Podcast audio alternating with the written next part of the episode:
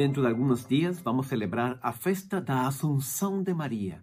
A festa da Assunção é como a coroação de todos os presentes e todos os dons que Deus deu a Maria. Diante de uma festa tão importante, nós gostaríamos de fazer um presente a Maria.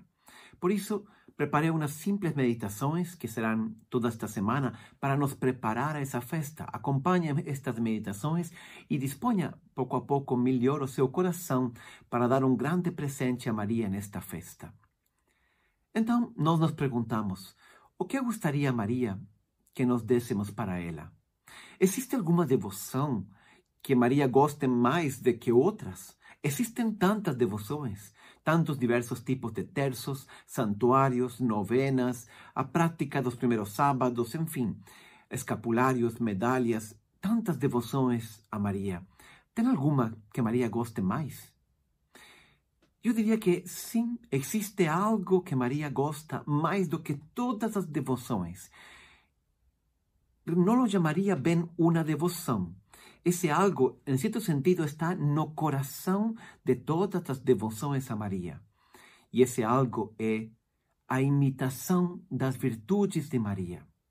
Maria o que mais quer não é tanto que nós recemos, que nós façamos tantas coisas que ela mesma, inclusive, nos propõe, mas que através disso nós transformemos nossa vida e imitemos as virtudes dela. Essa é o centro, esse é o centro de toda devoção autêntica e a que mais gosta Maria.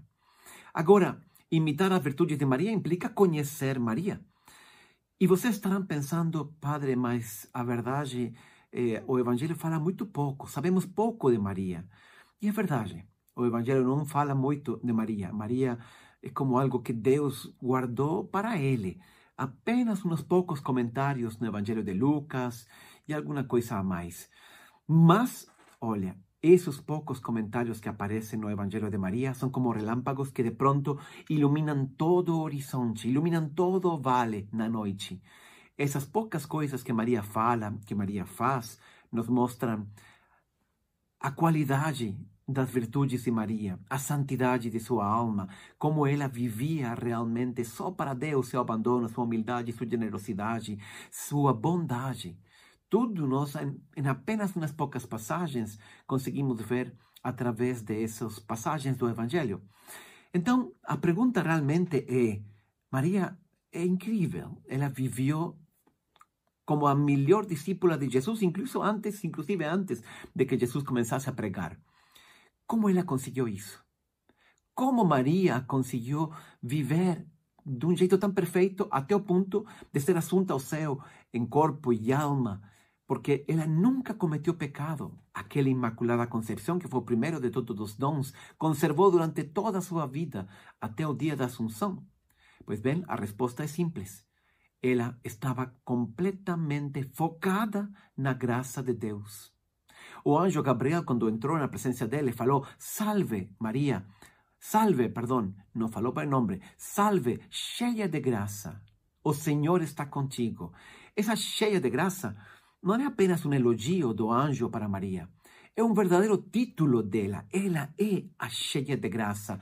Quando o anjo diz cheia de graça, é como dizer Jesus, filho de Davi, ou Pelé, rei de futebol. Maria é, por antonomasia, por excelência, a cheia de graça. O segredo para Maria viver todas as suas virtudes de um jeito tão perfeito é que ela não fez isso apenas com seu esforço, apenas com seu trabalho. Ela focava na ajuda que Deus lhe dava, no que Deus queria, na graça de Deus. Se você focar também em la graça de Deus, em lo que Deus dá para você, em lo que Deus pede, não trabalhando sozinho, sozinha, mas trabalhando com Deus, como fazia Maria, você vai conseguir sim imitar as virtudes e realizar uma vida verdadeiramente santa. Acompanhe estas meditações, vão ser breves, mas todos os dias, para ir descobrindo um pouco mais sobre este mistério da graça que é o segredo da santidade de Maria. Que Deus te abençoe.